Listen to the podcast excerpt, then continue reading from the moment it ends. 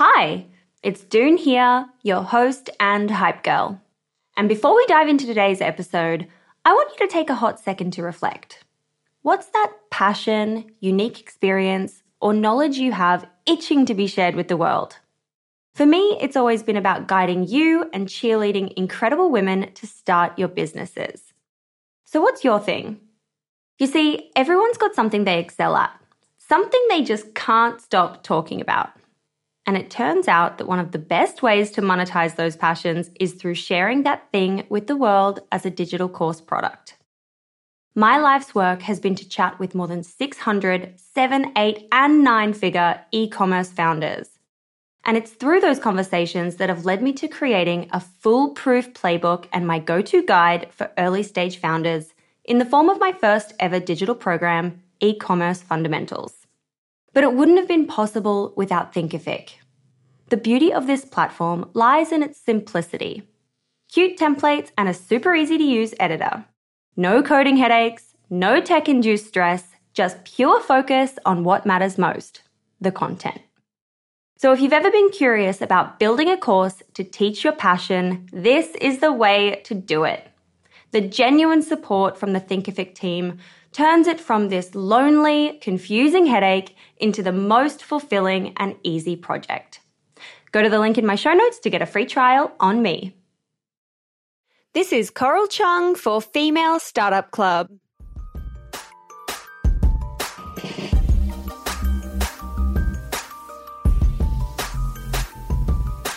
Hi, everyone, and welcome back to another episode of Female Startup Club. I'm your host, Doone Roisin, and joining me on the show today is Coral Chung, founder and CEO of Senreve, the luxury fashion startup based out of San Fran. Coral and her co founder Wendy teamed up to redefine what it meant to build a luxury brand in today's fashion landscape.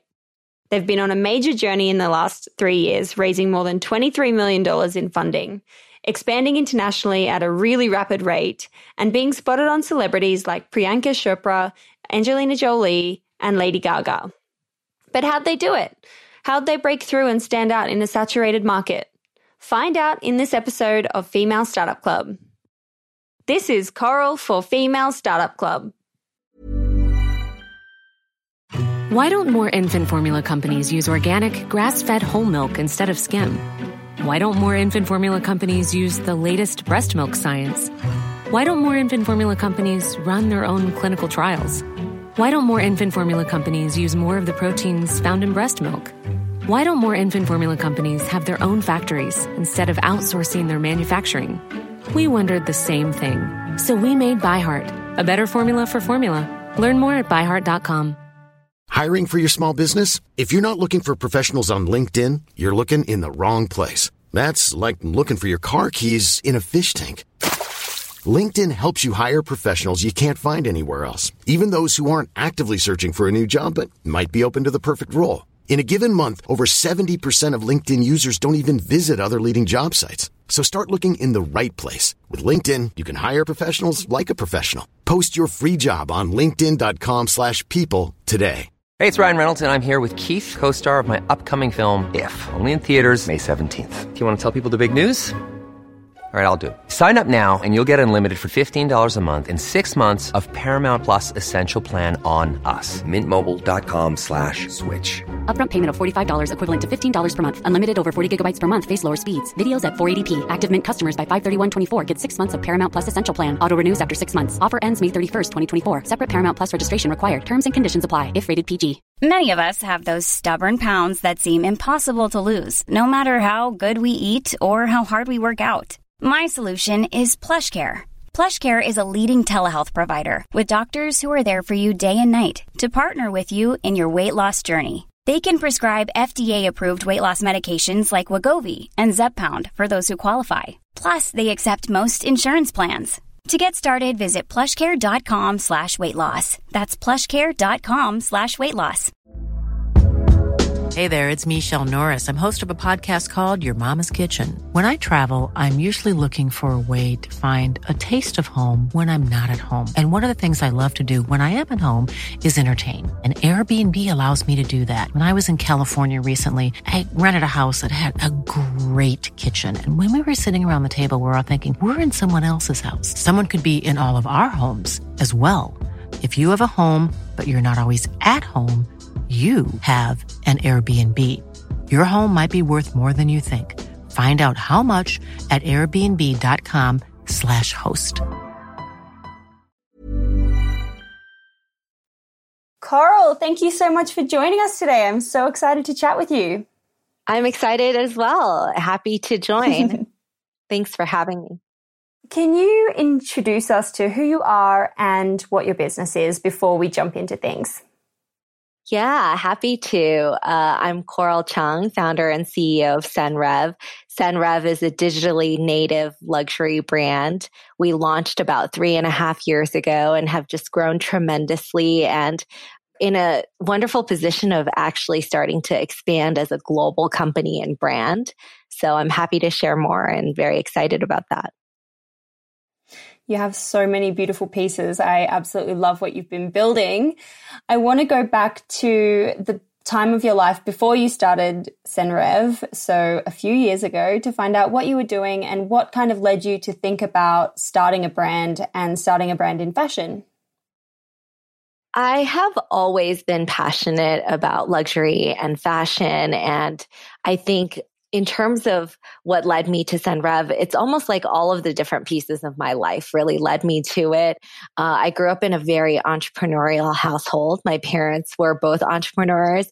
They were actually academics in China and then moved to the US and started various businesses. And so as an only child, I really grew up in that environment and was really absorbing that through osmosis. And so always had the dream of one day also starting my own company. I think um, when I started Senreve, it was actually a very interesting moment in my life where my daughter at the time was around three years old. Um, I had had actually quite a few lucky breaks and successful experiences. Um, actually, it's a it's a very interesting anecdote, but every company I ever worked at ended up having a really successful IPO. And so um, I had some relevant experience under my belt, both at startups and uh, larger companies. Um, also spent some time at Prada, working for Prada's global COO before Prada went public. And so I felt very confident. I felt ready, both personally as well as professionally. I felt like I had experienced and learned so many things in a variety of contexts. And so I didn't have any more excuses at that point. I needed to start something and really fulfill uh, the dream that I had. So that, that was the context for me. And the inspiration for Senreve really was twofold. One was I always had a personal struggle of finding that perfect luxury bag that was also really versatile, that had the organization that I wanted, that fit a laptop. I traveled so much and I really needed the bag to fit my life as opposed to the other way around. Even though I also appreciated luxury and beauty, I was always struggling to make that choice and forcing myself to have that compromise. So I felt like there's a real pain point here. And I think a lot of women are struggling with that.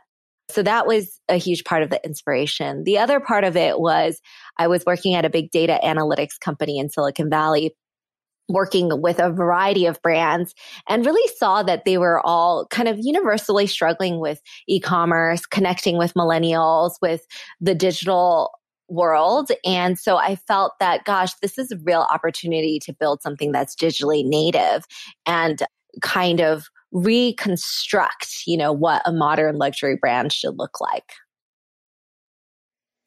Wow. And so when you made those decisions and you realized that you had the pain point, what were those early next steps of actually getting started and meeting your co founder and bringing her on and kind of building a brand, I guess?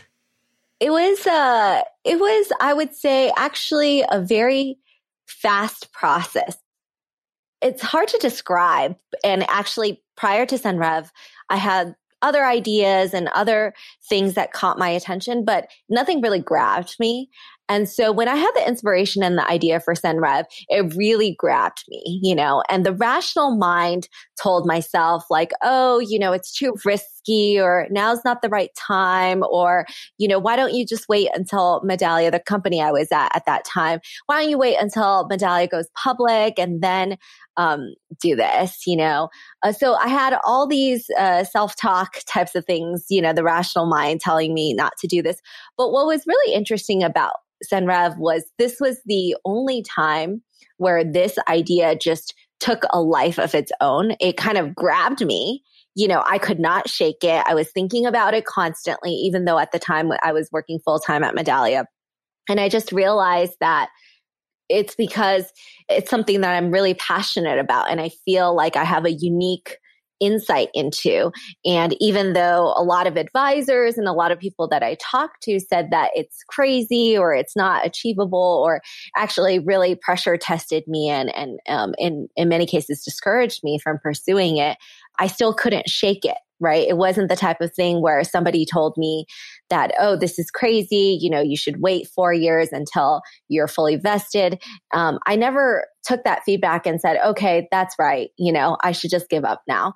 So that was really interesting because I think, uh, it grabbed me and it really it became kind of an obsession, right? And so that's why I say it came really quickly. So I was working kind of nights and weekends, really vetting this idea. Um, as I mentioned, speaking to a lot of people, advisors, friends, people who really know me, people who are experts in the industry, people who I valued their opinions, right?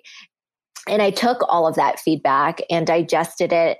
Um, and then kind of thought about, okay, well, how will I operationalize it? And so it was baby steps. You know, I got a lawyer, I got incorporated, and I started um, making it more real, if you will, right? Taking steps to make it go from just an idea to something on paper.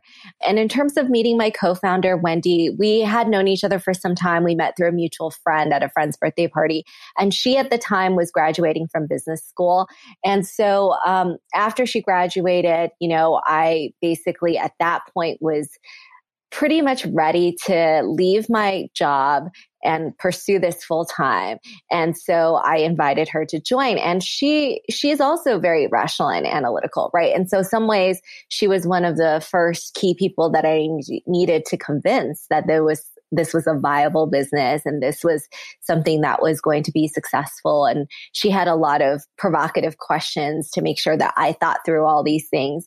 Um, like what? What kind of things was she asking you? Well, you know, I think it's, it's, um, she's she's a very smart lady and she also comes from an investor background right so a lot of the questions were around you know did you really look at the market is it really saturated or is there opportunity you know what is the um, key points of differentiation you know why why is this business model going to work? Why is this timing the right timing?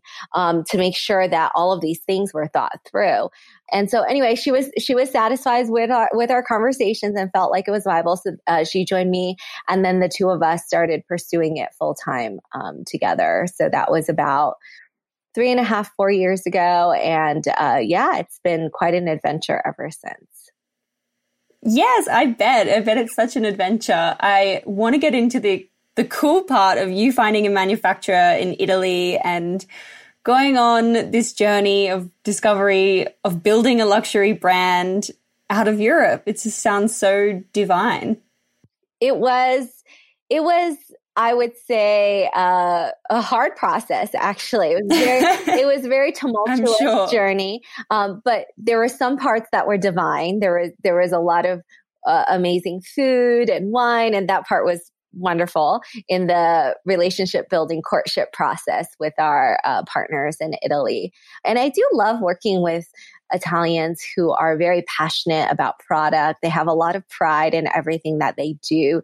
Um, the original founder and owner of the factory that we work with, he's over 80 years old and he's still very, very passionate and uh, works really hard and is is um, you know mentoring uh, everyone else. And I think that's really inspiring. It definitely shows that it's a genuine, very authentic love for the craft, which is really hard to find nowadays, I think. So we manufacture outside of Florence and I obviously go there frequently and it's really such an inspiring place, you know, the birth of the Renaissance. I really never get sick of kind of walking towards the town center and seeing the Duomo and, and feeling that spark of inspiration. So I did feel like that was a quite a amazing growth and learning journey for me. I think in terms of getting there, it was not easy because it's a very opaque type of world. And um, although I had a lot of business background in um, retail and consumer brands and fashion, etc., um, I was not a production manufacturing type of person. I had never uh, been in those types of factories or worked with those uh, artisans closely before. And so it was quite a learning experience. And I really actually scoured the world to find the right partner, right? So I not only looked in Italy, but I looked elsewhere in Europe, elsewhere in Asia, as well as in the US. And um, it took some time. And I would just say that you know, for people who are struggling through that step of the process, for someone who is impatient like me, I had to really slow things down and take time uh, because it's a learning process and, and it takes time. And actually, all of that investment up front ended up paying dividends later on because it was important learning for me to have. Um, to go through that process and for the partners that didn't work out and for the um, locations and regions that didn't work out. It was all information for me to understand what would eventually work out. Mm, yeah, totally. What were the kinds of things you were looking for in a manufacturer and who did you want to partner with? I think the first thing for us that was really critical was quality.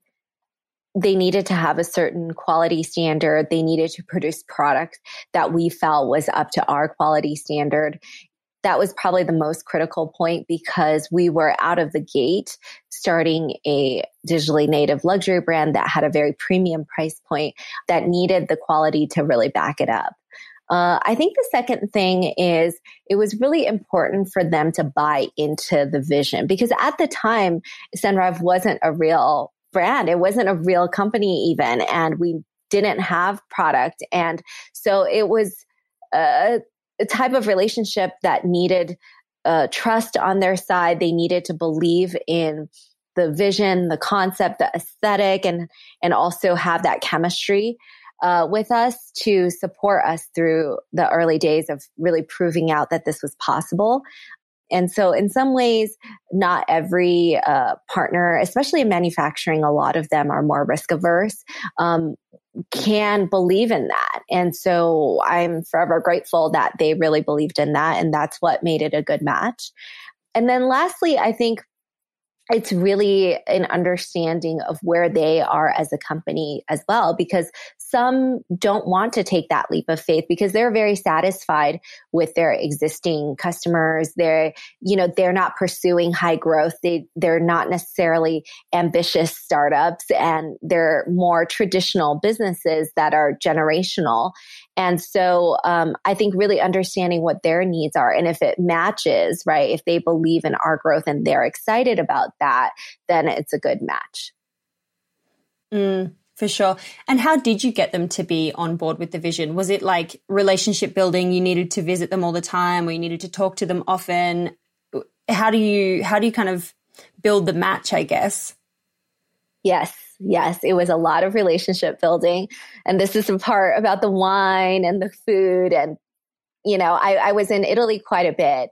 And uh, I would say there was a time when I was in Italy uh, flying from Italy, from California to Italy almost uh, every other week, a lot. I would do short trips oh, to Italy. Wow. Yeah, because I have a little one okay. at home. And so I was never comfortable with being away for too long. My husband and I have a rule about um, travel, you know, not not ever um, being away from from a business travel perspective for a week continuously.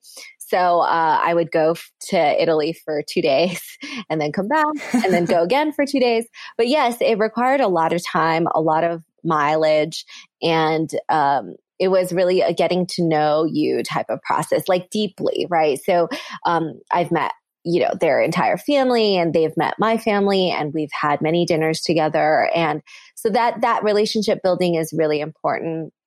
The other point that I think is really important is to be as prepared as possible. So even though at that time, uh, the brand wasn't launched and didn't exist yet and we didn't have products and we've never made any of the styles i felt that because i had done a lot of legwork prior to meeting with them um, i was already prepared and it was presented in a real way you know? Um, the vision was very much fleshed out. It was very tangible uh, and they they also just really believed in our aesthetic and our positioning because as a top manufacturer, they work with many, many brands. And so they have their own judgment of, hey, is this vision for Senreve unique and differentiated and beautiful and something that they could get behind because it's so different from everyone else they've partnered with. Uh, so I think all of those things combined uh, were quite critical to get them on board and excited. Yeah, for sure. One size fits all seems like a good idea for clothes until you try them on. Same goes for healthcare. That's why United Healthcare offers flexible, budget friendly coverage for medical, vision, dental, and more. Learn more at uh1.com. Many of us have those stubborn pounds that seem impossible to lose, no matter how good we eat or how hard we work out. My solution is PlushCare PlushCare is a leading telehealth provider with doctors who are there for you day and night to partner with you in your weight loss journey. They can prescribe FDA-approved weight loss medications like Wegovy and Zepbound for those who qualify. Plus, they accept most insurance plans. To get started, visit plushcare.com slash weight loss. That's plushcare.com slash weight loss. I'm Sandra, and I'm just the professional your small business was looking for. But you didn't hire me because you didn't use LinkedIn jobs. LinkedIn has professionals you can't find anywhere else, including those who aren't actively looking for a new job, but might be open to the perfect role, like me. In a given month, over 70% of LinkedIn users don't visit other leading job sites. So if you're not looking on LinkedIn, you'll miss out on great candidates like Sandra. Start hiring professionals like a professional. Post your free job on linkedin.com slash people today. Wow. Nice. Yeah. What you're hearing are the sounds of people everywhere putting on Bombas socks, underwear, and t-shirts made from absurdly soft materials that feel like plush clouds. Yeah, that plush. And the best part? For every item you purchase, Bombas donates another to someone facing homelessness. Bombas. Big comfort for everyone. Go to bombas.com slash ACAST and use code ACAST for 20% off your first purchase. That's bombas.com slash ACAST. Code ACAST. Hey, it's Ryan Reynolds, and I'm here with Keith, co star of my upcoming film, If, only in theaters, May 17th. Do you want to tell people the big news? All right, I'll do. Sign up now and you'll get unlimited for $15 a month in six months of Paramount Plus Essential Plan on us. Mintmobile.com slash switch. Upfront payment of $45 equivalent to $15 per month. Unlimited over 40 gigabytes per month. Face lower speeds. Videos at 480p. Active Mint customers by 531.24 get six months of Paramount Plus Essential Plan. Auto renews after six months. Offer ends May 31st, 2024. Separate Paramount Plus registration required. Terms and conditions apply if rated PG. And I often like to talk about the money side of things. Obviously, you guys have a higher price point. You're a luxury fashion label. You know, you're producing with top quality manufacturers in Europe. I'm assuming you have to place large orders. Do you raise money straight away or do you pile your savings in? What's that sort of early days financing the brand like? I think it's, uh, I think it's been done in many ways, but for us, I felt that it was important to um, have some capital raised. So in the beginning, it was bootstrapped uh, by my savings uh, in the very, very beginning. But we quickly went out to the market to raise money actually before we launched. And so there's there's uh, I would say two schools of thought. You know, some people feel that it's better to uh, have it bootstrapped until it's launched. Some people feel like it's better to raise money earlier. Um, so, so we did go out to raise money earlier, and I think the thought behind that was a it was really helpful to have some capital um, and cushion so that we could stay stealth a little bit longer, as opposed to being forced to launch and start generating revenue with products that we weren't 100% happy with. Um, so it gave us some time. And then the second thought there was it was helpful to get people who believed in the vision again to put some skin in the game. And the idea behind that was those people will be advocates for us and also um, not just uh, it's not just money but also that they are really uh, people that we admire and they could be helpful strategically. And so it was a point of engagement with them as well. So we were starting to build this Senreve community. And again most of the investors in the early days uh, also continue to be advisors uh, today. And I read that you really wanted to have your lead investor as a woman and that you have a lot of women who are invested into the brand. What do you think stood out about the brand to them when you were going in and pitching and telling your stories? Um, and how long did the process take for you to raise the first round? Um, you know, it's very interesting because, as you know, statistically speaking, uh, there are two things against women who are founders and and who um, are are executives. The first thing is there are very few uh, senior women in leadership positions at various investment firms. So that's just statistically extremely skewed.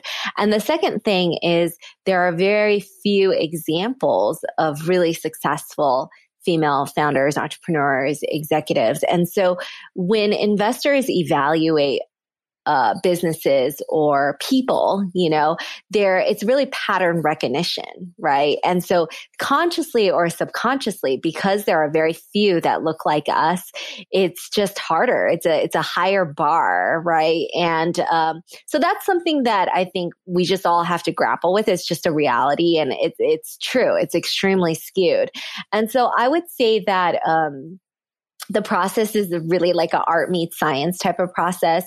Again, I felt like preparation was so important, knowing the fundamentals of the business model, the unit economics, really understanding the numbers, really being able to speak about all of that intelligently. In the early days, we didn't have proof, but it was really important to be able to demonstrate that we understood all the nuts and bolts. I think the the part especially in the early days, it was really important to be able to tell a coherent story because investors are always trying to poke holes at things, right? Um, that's that's their job, you know, to understand what the risks are and so forth. Uh, and so it's really important to flesh that out and be very confident in um, you know your belief in it and and i think it was helpful to a degree that i not only was putting sweat equity in but also had my personal money um, and so clearly there was a lot of conviction around um, being able to start this. Absolutely. Do you have any advice who for women who are going into a fundraising round and wanting to raise capital to launch a business? There are so many pieces of advice. So the first one is as much as possible, don't take rejection personally. It's super hard because it, it really does hurt, you know, when people say no or when people uh, kind of tell you that they don't believe in your idea or your business or they don't believe in you. Um, but I think what I found is that a lot of times rejection is not actually because of you or your idea or really anything that has to do with your business. It has a lot to do with what they're going through and their circumstances. And ultimately it's about finding the perfect fit. And it's, it's like dating very much so. Right. And I think that part of it is just something to go into eyes wide open and, and, and, as much as possible not be discouraged by rejection. The second piece of advice is I do think it's really important to be quite methodical about speaking to a variety of people because unless you're very experienced at this, again, it's a very much art meets science thing, and you don't know who you're going to have chemistry with or what their circumstances are. So it's really important to understand um, what, kind of what the available market to you is from an investment perspective. Um, and the third thing, again, is to, as much as possible, be really, really prepared, right? And, you know, you can practice this uh, the pitch with people that can give you honest feedback. And again, don't take that negative feedback personally. I think the negative feedback is super helpful, right? And be really humble about that and not kind of defensive. I think one of the key things that sometimes um, investors get nervous about is when when they're pressure testing and founders get really defensive. And so I think practicing it and making sure that you're fluid in being able to answer all these tough questions, which there will be a lot of tough questions, um, makes you come off as a lot more confident, prepared, and less defensive, which will make for a more productive conversation. Amazing. Thank you. I want to talk about your marketing, especially in the early days when you first were launching your go to market strategy. How were you finding customers and building that momentum, getting people into your network or your circle? I think it's very much, uh, you know, the marketing piece is really enabled by your product and your brand and that customer fit, right? So for us, we actually did not do a lot of, uh, we just didn't have the budget for a lot of aggressive kind of paid marketing. And so we were really focused on building up an organic community. So in the beginning, there were uh, a couple things that were really helpful for us. So we um, had really a, a very strong organic network of women that are a perfect fit for this product, right? They're multifaceted women. They're young professionals. They're doctors. They're lawyers. They're investment bankers, accountants, creatives, entrepreneurs. And these are the women who happen to be in our circle um, who went to business school with us or uh, went to college with us or worked uh, in in companies with us and so it was a very organic kind of community and it really uh, developed from there. You know, what was super exciting, um, as one example, is about maybe two to three months after we launched, a friend of mine was at a conference and said, Oh my gosh, you know, um, three of the five panelists had Senreve bags. And, you know, everyone was so excited to not only ask them about career advice and things like this, but like, where did they get their bag? Like, who makes that bag? What's that brand? So that's like a small anecdote, an example of how that virality started to happen. And it was really this word of mouth type of effect, which is so exciting. Um, the second thing, of course, is we really focus on digital and social media. And that was a amplification of uh, this conference example where uh, people would share about it online and their friends would learn about it. And um, Um, that again kind of helped us continue to build the momentum. But it was really fundamentally enabled by a product that did have that product market fit, right? It was a beautiful, identifiable, high quality product that women really want and need in their lives. And so it was very much a pull from them and less of a push from us. Mm. And I also read that you guys really thought into, you know, making sure that you had the hero piece and building the brand around the the kind of core bag that you that you wanted to put out there. Yeah. Yeah, absolutely. I think it's really important to focus because in the beginning, you know, uh, you really time is the most precious resource and being focused is what allows you to really allocate your time appropriately and be able to uh, kind of put all of the limited resources that you have into that product. And that's what we did. You know, we really put all our attention, our capital, our energy into really perfecting that product. And as I mentioned earlier, a huge part of raising that capital earlier was so that we had time to perfect and not be forced to launch because we needed to generate revenue. So I think that focus and discipline is super important, especially in the beginning.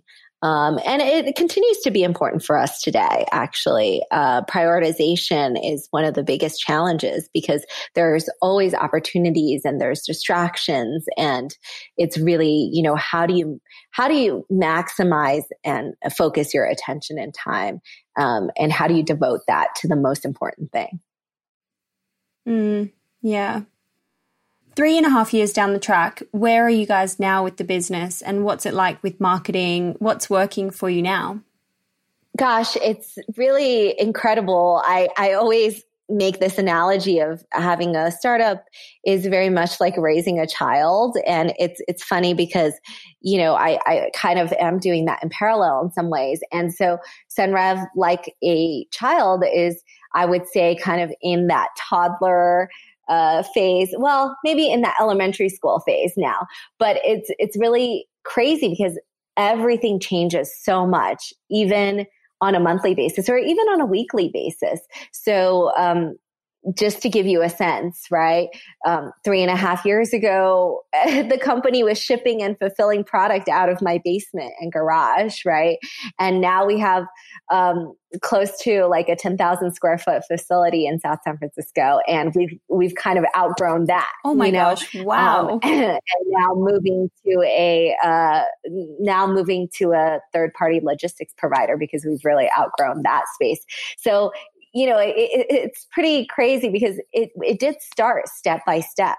It started at first, it took over my garage and then it took over my basement and then it started taking other parts of the house. And we had a family conversation where my husband was like, okay, I think it's time for Senreve to move out. You know, it's outgrown, it's outgrown the house. You are growing up. It's time to get out of the house. You've got to go. Exactly. Exactly. In the beginning, we launched with two products and now we have gosh, you know, a ton of other products. Yeah. Um, we offer also um, not just handbag category products, but really in the height of COVID started launching other categories as well, including Senreve at home, including um, that collection includes really beautiful 100% vegan natural candles, a cashmere set that's really great and versatile for indoors and outdoors. And we just launched slippers, which will be really comfy and cozy for winter. Um, so there's so much going on. We also launched a platform called Selected by Senreve, where it's a curated marketplace where we support a lot of female founded brands. Um, and really kind of showcase them using our platform because we felt like a lot of these smaller brands were struggling during COVID, especially if they didn't have a digitally native or direct to consumer presence. So we're kind of allowing them to leverage our platform and also um, we're curating really amazing products and brands for our community.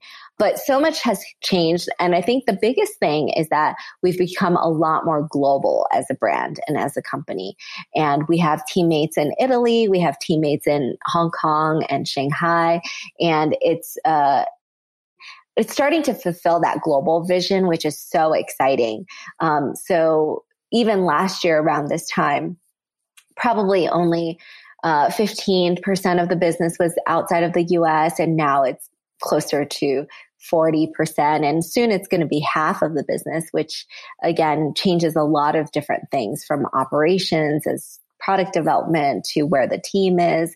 Um, and I think that's, that's a super exciting phase for us to enter into. That is so exciting. Oh my gosh. And I think it's so important to look back and, and remember those days of like when you're doing things in your garage and like looking to where you are now and having so many products and having, you know, you have about every celebrity that wears your bags. Um, that is just so exciting and so, so cool. What advice do you have for women who have a big idea? Well, I think the first thing is to really be able to quiet your mind and sometimes the rational side of you that talks you out of things to be able to uh, kind of get deep into your intuition and really understand like is this is this the true passion? Is this something that when times get hard i'm still going to wake up every day and feel excited and motivated because it is truly what i am passionate about and it is truly fulfilling for me. So I think that is a very internal journey and exercise that I think really is important to go through up front because it does get hard at times, right? And I think if you don't have that at certain junctures, you may question whether or not you will definitely question whether or not you're doing the right thing, right? But if you have this kind of internal uh, conviction then the likelihood you'll give up is is smaller. Um, so I do think it's really important before you take the plunge, find a way to really tap into that intuition, ignore all the noise and, you know, the rational mind, the little negative voices talking to yourself and be able to tap into that and confirm that conviction that you have, right? And cling on to that uh, when times get hard because times will get hard. But if you have that, then you're secure and you don't have to give up because you you fundamentally believe in yourself. That is so true. This might be a really silly question, but when you were saying um, earlier and just now that you were going to your like network and you were really asking for advice, specifically, what kinds of things were you asking them to help you with? Was it like, here's my business plan, what do you think? Or was it just like, hey, I want to create this company, this is the general top line thing? Or were you going kind of specifically asking them specific questions? It depends on the person and the relationship.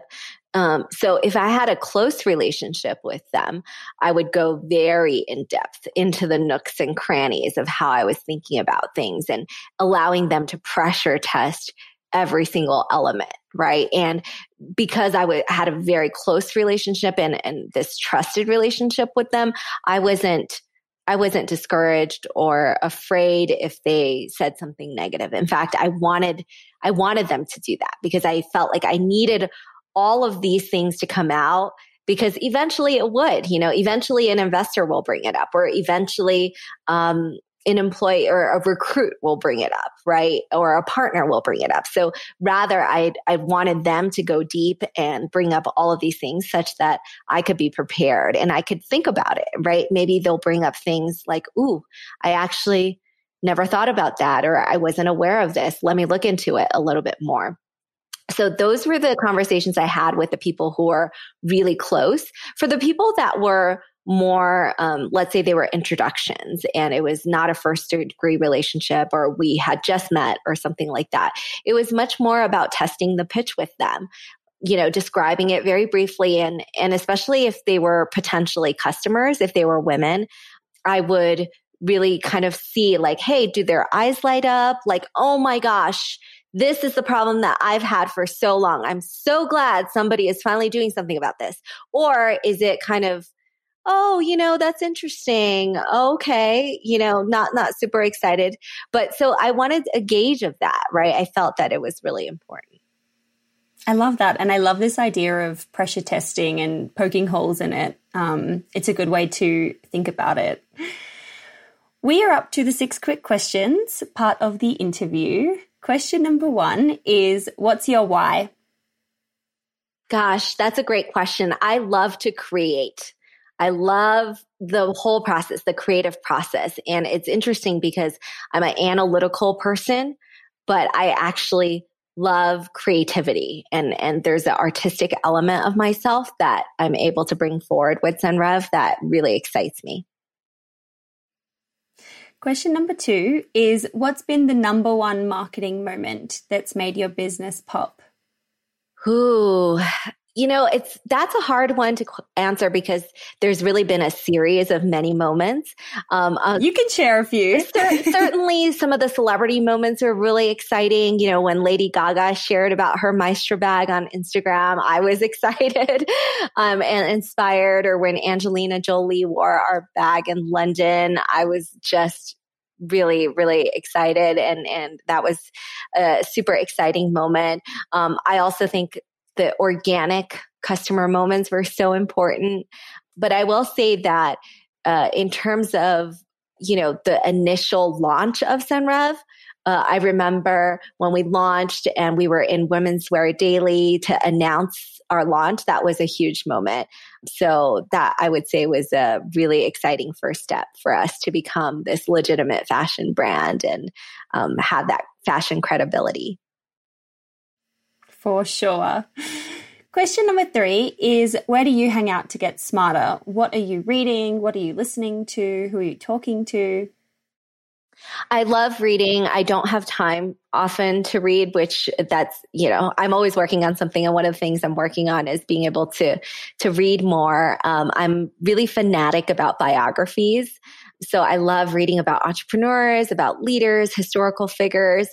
So one of my favorites is uh, Shoe Dog by Phil Knight. It's about the Nike story. Uh, I've read it a couple times and actually every time I'm down, I read it because it was, he had such a tough time. And when I read it, I'm reminded of, okay, it's not as tough as it was for Phil and Nike. um, so that that's a great one. Um, Steve Jobs by Walter Isaacson. Um, I'm actually reading right now Titan, the John D. Rockefeller story by Ron Chernow. Uh, really interesting and inspiring, and uh, it's it's um it's thought provoking. You know, it makes me think. It makes me evaluate our times and my business, and you know the way that he thinks. Um, I also read Einstein by Walter Isaacson, which was fascinating. I love to get into how people think, you know, how a creative and unique mind operates. Um, so those are those are some of my favorite books recently, and um, I think in terms of podcasts, I I do love to listen to different podcasts when I'm walking or jogging. I love the NPR podcast. Um, but not just about business and entrepreneurship, but I really love to hear about scientific research, human psychology, uh, behavioral types of things, you know, fundamental things that really drive uh, people and also um, and how how uh, they're dealing with certain things like the pandemic you know i think um, those are really fascinating things for me in terms of people, I do really uh, have a wonderful, supportive group of founders that I love to speak with. I'm part of an organization called YPO, and um, we have monthly gatherings where there's a small group and we give each other feedback and we just do a lot of experience sharing. And I find that uh, extremely helpful. Um, and I think it's really important as a founder to have a community uh, to be able to speak about various topics you know not not just business but also how business intersects with personal and uh, everyone has challenges. And being able to share that with a group of people who can empathize is hugely important and powerful. Absolutely for sure. Question number four is how do you win the day and that's around your AM and PM rituals. Ooh, okay. So, um, AM ritual, um, I'd love to start off the day with a short meditation, even if it's just two minutes. I think it's really gets me centered and it's it's helpful. Um, and actually, I I recently heard of a meditation. It's the lazy person's meditation, which sometimes I am. It's like all you do is you lay down, you know, and you just breathe. and I was like, I could do that. Um, so I I, I need to, that. yeah. Uh, there's a there's a more sophisticated term for it, but anyhow, the instruction is simple. You just lay down flat and kind of sprawl out your hands and legs and like take deep breaths. Um, so I, I try to do some type of meditation exercise in the morning um, I do, you know, especially with working from home and COVID, I do like to start my day feeling like, okay, now I'm entering the zone. And I, I, I think for many people it's different, but for me, it is, you know, actually like getting dressed, um, just just doing this routine that makes me feel like okay i'm not in my pajamas. I'm ready to take on the day. Um, I, I usually have a morning check in with my daughter and my husband. You know, we we try to do a kind of a morning family meeting type of thing just to make sure we're aligned on the schedule for the day. And with um, remote learning and whatnot, there's there's quite a lot of work that parents have to do to support their young kids. Um, and so certainly we have had our share of struggles with that. So we try to you know, just make sure like she's all set up for her Zooms, that there's no technical issues, that she knows how to do what she needs to do um, to get through her day. So that's more or less the morning routine. And I do also, um, you know, go through the routine of checking Slack and email and just kind of clearing out any critical uh, inbox types of things um, before I start kind of a full day of back to back Zoom calls and Google Hangouts and, um, you know, virtual conversations. Um, so that's AM. PM, um, I, I have a lot of calls with Asia actually. So I do work pretty late into the evening. Um, so I don't have actually a lot of time to unwind in the PM, but usually again, my husband and I try to have a check in before we go to bed sometimes I, I do take like a bath to relax. Um, I find that to be really helpful and it helps me sleep better. Um, but yeah, usually the PM routine is pretty simple because I'm doing calls late into the night. you're, you're busy until late. Question number five is if you only had a thousand dollars left in your business bank account, where would you spend it? Ooh, this is so interesting. Um, okay. Uh, I would, wow, I would use that to try to raise more money. it's a it's sort of a workaround the question, but it's really like, you know, whatever whatever that money could be spent to allow me to extend runway and get more money will be how I spend that thousand dollars. Nice. Taxi cabs to meeting rooms. Potentially, yes. Question number six, last question is how do you deal with failure? And that can be around a personal experience or just your general mindset and approach. So this is maybe controversial, but I, I believe that failure is is a mindset and and I think if one doesn't believe in failing, I don't believe in failing, then and then I won't fail. So it is the type of thing where it's it's just failure is not an option. That's how I think about failure. That's how I grapple with failure.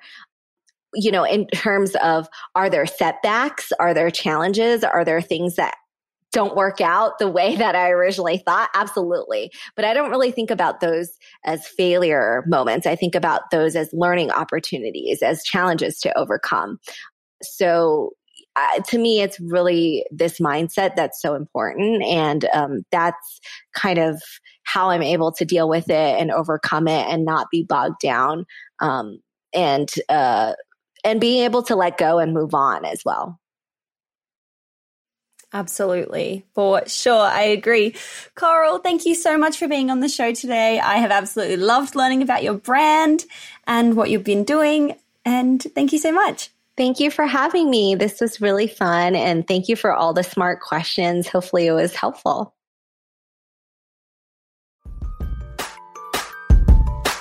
Hey, it's Doone here. Thanks for listening to this amazing episode of the Female Startup Club podcast. If you're a fan of the show and want even more of the good stuff, I'd recommend checking out femalestartupclub.com where you can subscribe to our free newsletter. We send it out weekly covering female founder business news, insights and learnings in D2C, and interesting business resources. And if you're a founder building an e-commerce brand, you can join our private network of entrepreneurs called Hype Club at femalestartupclub.com forward slash hype club. We have guests from the show joining us for intimate Ask Me Anythings, expert workshops, and a group of totally amazing, like minded women building the future of D2C brands. As always, please do subscribe, rate and review the show, and post your favorite episodes to Instagram stories. I am beyond grateful when you do that.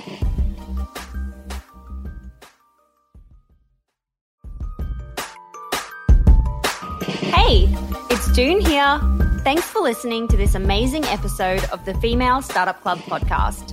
If you're a fan of the show and want even more of the good stuff, I'd recommend checking out femalestartupclub.com where you can subscribe to our free newsletter. We send it out weekly covering female founder business news, insights and learnings in D2C, and interesting business resources.